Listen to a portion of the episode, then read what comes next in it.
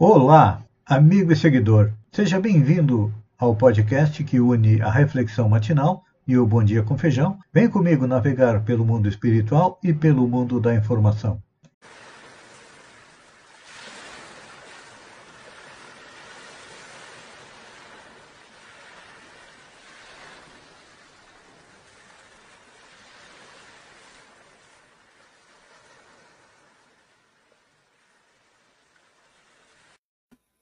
Olá, amigo e seguidor.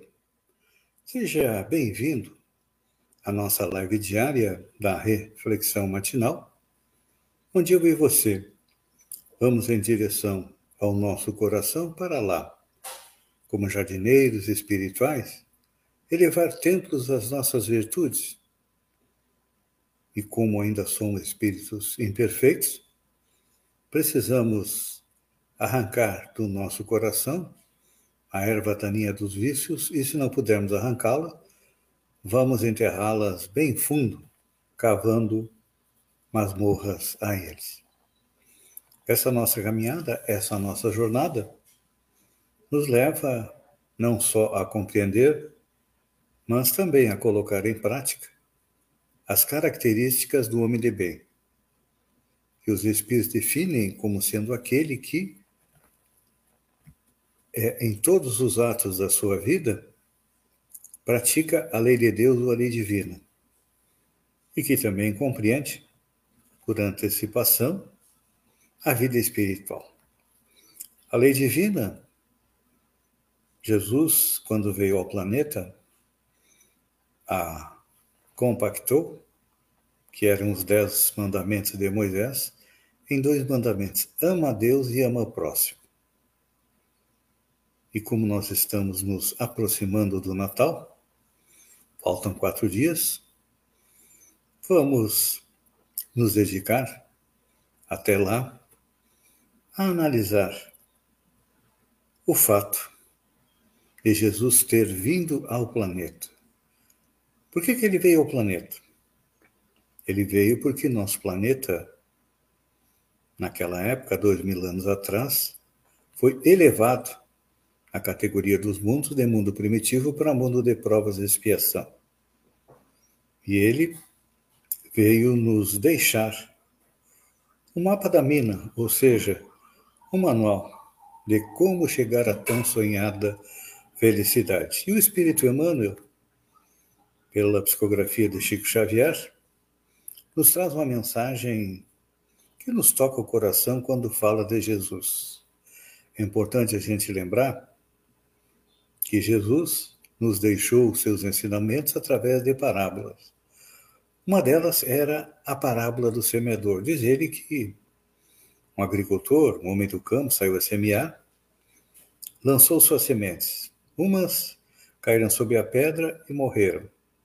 Outras caíram eh, na areia, nasceram, cresceram um pouco, também morreram queimadas pelo sol. Mas algumas caíram na terra fértil e cresceram e frutificaram. Quando a gente analisa a parábola do semeador, a gente compreende que aquelas sementes que caíram na terra fértil foram os ensinamentos de Jesus que caíram no coração dos apóstolos e fez com que eles se transformassem em seus seguidores, em divulgadores é, da Boa Nova ainda existem aqueles que têm o coração de pedra, que o ensinamento de Jesus ainda não tocou, mas eu acredito que todos nós que estamos aqui, eu e você, somos aqueles em que o evangelho que Jesus plantou ainda está muito débil no nosso coração. É como se fosse na areia. Então, temos que colocar o adubo, a terra boa, para que ele cresça e frutifique. Então, Emmanuel diz o seguinte: Jesus é o sublime semeador da terra. E a humanidade é a lavoura de Deus em suas mãos divinas. Lembremos assim da renúncia exigida à semente chamada à produção a que se destina o celeiro, para que não venhamos sucumbir em nossas tarefas. Porque realmente, olha, quando a semente é atirada na terra, parece que ela vai morrer. Ela está coberta, ela está enterrada, ela está sufocada. E muitas vezes a gente acha, quando esses fatos acontecem na nossa vida, quando vem a dor, vem a dificuldade, nós achamos que Deus e Jesus nos abandonou, mas não é assim, não. Dentro de nós existe algo que nós chamamos força e determinação. Então, nós somos como a semente, precisamos de força e determinação para sair da escuridão, para chegarmos ao sol. É. Jesus é o sol das almas, como o sol do nosso sistema solar alimenta, nutre, gera calor para todos os planetas do sistema solar. E Jesus, para nós, a humanidade, é o sol das almas que nos aquece, nos ilumina e nos mostra que depois da noite, porque quando somos lançados na Terra, é como se fosse a noite. Nós precisamos germinar, crescer, precisamos o quê? Evoluir. É. E quando, a exemplo é, das plantas, da planta, quando ela nasce, ela não está livre das pragas, dos germes, não. Precisamos o quê? Muitas vezes deixar de lado as falsas teorias de felicidade para nos dedicarmos a quem? À conquista do nosso interior. É lá que temos que plantar o Evangelho de Jesus, ou seja, dentro do nosso coração, para que esta planta, ainda frágil, frágil. Cresça, floresça e frutifique. Lembra que todo dia eu falo que precisamos é, elevar, aumentar a nossa qualidade, as nossas virtudes e as nossas qualidades? Pois é. É bom, às vezes, a gente lembrar o que, que nós precisamos trabalhar. Neste mês de Natal, normalmente nós, instintivamente, devido ao fato de todos lembrarem que Jesus nasceu, não no dia 25 de dezembro, mas foi é, a decisão tomada por um Papa para que saísse de abril e viesse para o dia 25 de dezembro, que é o solstício de inverno lá no hemisfério norte, o nascimento de Jesus. E quando a gente começa a recordar a passagem de Jesus sobre a terra, o nosso coração se abranda, não é? Nós ficamos mais sensíveis, nos tornamos mais brandos, mais pacíficos e até abrimos nosso bolso para comprar uma cesta básica, um presente para as crianças é, necessitadas que não têm isso. E depois voltamos a ser o que éramos novamente. Alguém que compete, alguém que quer ser o primeiro vencedor. E não foi isso que Jesus veio nos mostrar e pede que desenvolvamos dentro de nós. Nós temos que trabalhar dentro de nós, primeiro, a humildade. É. A gente compreende a gente percebe a evolução do espírito a partir do momento em que ele trabalha a sua humildade. Vamos ver os grandes homens que passaram sobre a face da terra. Um político que conquistou a independência do seu povo sem dar um único tiro, Gandhi. Só tinha a sua túnica. E como todo o espírito mais evoluído que vem é, trazer algo de bom para o planeta, ele foi assassinado. Martin Luther King também foi assassinado. Por quê? Porque queria que brancos e negros vivessem juntos como irmãos. Um país onde é muito forte o racismo, os Estados Unidos, ele também foi assassinado.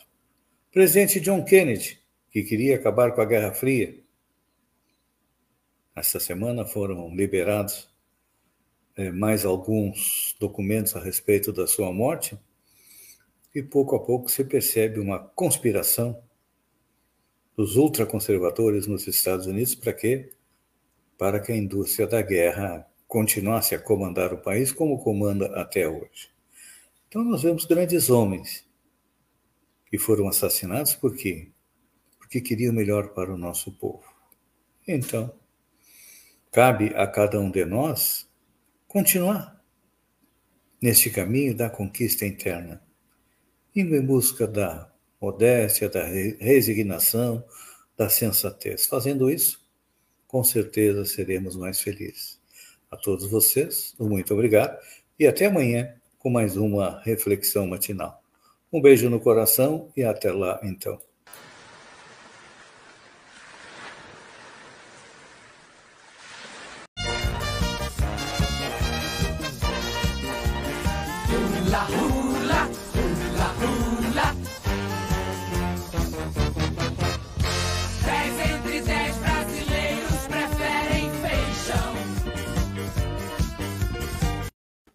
Olá, amigo e seguidor. Seja bem-vindo à nossa live da Bom Dia com Feijão, onde eu convido você, vem comigo, vem navegar pelo mundo da informação com as notícias da região, Santa Catarina, do Brasil e também do mundo. Começamos com Santa Catarina. O Estado vai oferecer testes gratuitos contra a Covid na temporada de verão. O governo de Santa Catarina anunciou nesta segunda-feira que irá instalar centros de testagem para a Covid em locais com fluxo intenso de turistas durante a temporada de verão. A administração estadual informou que os exames serão gratuitos. Segundo a DIV, Diretoria de Vigilância Epidemiológica de Santa Catarina, todas as cidades poderão aderir, contudo, o foco são os municípios litorâneos, que irão receber grande fluxo de visitantes neste verão. O governo estadual afirmou que o funcionamento do centro será em parceria com municípios, universidades, bombeiros comunitários e defesa civil. Estes centros serão alocados em pontos estratégicos como aeroportos, rodoviários e locais de grande circulação de pessoas, como pontos turísticos. Sociedade injusta, diz juiz em carta para presos em Santa Catarina. O juiz da vara de execuções penais em Joinville, João Marcos Buch, encaminhou uma carta aos dois mil presos do complexo prisional da cidade. O magistrado, reconhecido pelo trabalho em defesa dos direitos humanos, todo ano envia uma mensagem aos detentos. Disse ele: Eu acredito que esse é um instrumento forte para que a sintaxe que o Estado juiz da espécie existe para resgatar a dignidade e não para oprimir. Essa construção eu tenho feito ao longo dos anos e vejo como o caminho de superação da violência, disse o magistrado. Então vamos conferir aqui a, a carta do juiz.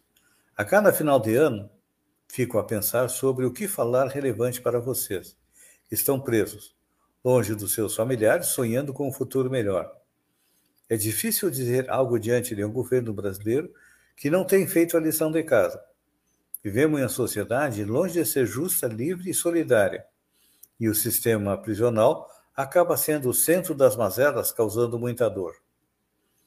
E mesmo não sabendo bem o que dizer, eu devo umas palavras. Vocês sempre me receberam nos pavilhões, pátios, galerias e celas e sempre estiveram dispostos a dialogar comigo com respeito. Uma mensagem de final de ano é o mínimo, portanto, a fazer. Poderiam lhes falar sobre a situação prisional, mas você já tem essa vivência e sabem melhor do que eu da realidade da prisão e suas dificuldades. Dessa vez, assim direi, um pouco do meu olhar, o olhar de um juiz que, antes de tudo, é um ser humano. Quando assumi a execução penal, no ano 2012, eu vi de uma carreira de um juiz criminal, julgando, condenando, absolvendo. Aquela função não me satisfazia mais, porque eu percebia que os processos destinavam apenas às pessoas economicamente vulnerabilizadas, em um país racista com abismo social extremo. Então, a minha vinda para a execução penal foi com a intenção de trabalhar para reduzir os danos que a prisão causa em um ser humano. A questão é que eu não tenho conseguido fazer isso de forma como queria. As políticas públicas, no lugar da educação, saúde, habitação, emprego, proteção à primeira infância, dão prioridade ao uso da força e, por consequência, da violência, com tudo de nefasto que isso produz na sociedade. Essa frustração de não poder fazer mais traz-me angústia e o sofrimento, mas tenho a consciência de que, comparando-me a quem está preso, meu fardo torna-se pequeno e insignificante. Para mim, este ano de 2021 ficará marcado pelos chinelos que me foram oferecidos quando adentrei em uma cela descalço pelo conselho de não encostar em colchões sujos, mas que eram usados no cárcere. Todos que trabalham no sistema da justiça estudando experiências assim. De minha parte, espero que me ensinem como ser um juiz melhor. Enfim, neste momento, uma mensagem que eu lhe transmito é de voz um Feliz Natal e um Bom Ano Novo, renovando-lhes o meu compromisso de continuar com todas as minhas leves, minhas forças para a garantia dos direitos humanos dos encarcerados. Meu fraterno abraço, João Marcos Buch. Realmente, o juiz da para as execuções penais lá de Joinville, né? Ele toca o cerne da questão. Diz ele: as políticas públicas no lugar da educação, saúde, habitação, emprego, proteção à primeira infância dão prioridade ao uso da força e, por consequência, da violência. Porque quem erra é um ser humano e deveria ter todo o apoio da sociedade para se recuperar. Infelizmente, é jogado numa prisão que acaba se transformando numa escola de criminalidade. Este é o mundo em que vivemos e que cada um de nós tem responsabilidade de tornar um pouquinho melhor. Santa Catarina reduz o intervalo de dose de reforço contra a Covid. Todos os catarinenses que já tomaram a segunda dose contra a Covid há quatro meses podem receber o reforço a partir do dia 20. O anúncio foi feito pela Diretoria de Vigilância Epidemiológica de Santa Catarina, a partir de uma nota técnica divulgada pelo Ministério da Saúde, que reduz o intervalo de cinco para quatro meses para combater o avanço da variante Omicron. Tá aí uma boa notícia. Quem já fez quatro meses pode ir em busca da vacina. Só que, pelo que se sabe, em Balneário Gaivota, pelo menos é onde eu moro, está com dificuldade de, da terceira dose. Indo agora para o centro do país, como estamos próximos do Natal, vamos a notícias mais amenas agora. Prefeitura de São Paulo retira estátua da galinha de ouro na Avenida Ipiranga, no centro. A Prefeitura de São Paulo retirou na manhã desta segunda-feira a estátua de uma galinha de ouro que havia sido instalada na Avenida Ipiranga, no centro da capital paulista, por uma rede de lanchonetes, para divulgar o novo hambúrguer à base de planta. Pois é, hambúrguer à base de planta e bota uma galinha de ouro. Essa eu não entendi, né? Claro que a gente sabe que estão tentando é, se aproveitar da mídia que foi feita por aquele touro de ouro que foi colocado lá no coração financeiro de São Paulo, depois foi retirado, depois botaram uma vaca magra, que realmente é mais condizente é, com o nosso país, e agora uma galinha de ouro. Eu fico pensando, será que essa galinha iria por ovos de ouro também? Lembra daquela história da galinha dos ovos de ouro? Que é um, uma bela reflexão a respeito da ganância do ser humano? Pois é. Alguém tinha uma galinha que todo dia colocava um ovo de ouro. E ele, não satisfeito por ter um ovo por dia, acabou matando a galinha, achando que tinha muito mais ovos de ouro dentro dela. E infelizmente não tinha nada. Ficou com as mãos abanando. Olha só. Segundo o Datafolha, Lula é o melhor presidente do Brasil para 43% dos evangélicos 19% escolhem Bolsonaro. Para 43% dos evangélicos, Luiz Inácio Lula da Silva foi o melhor presidente que o Brasil já teve.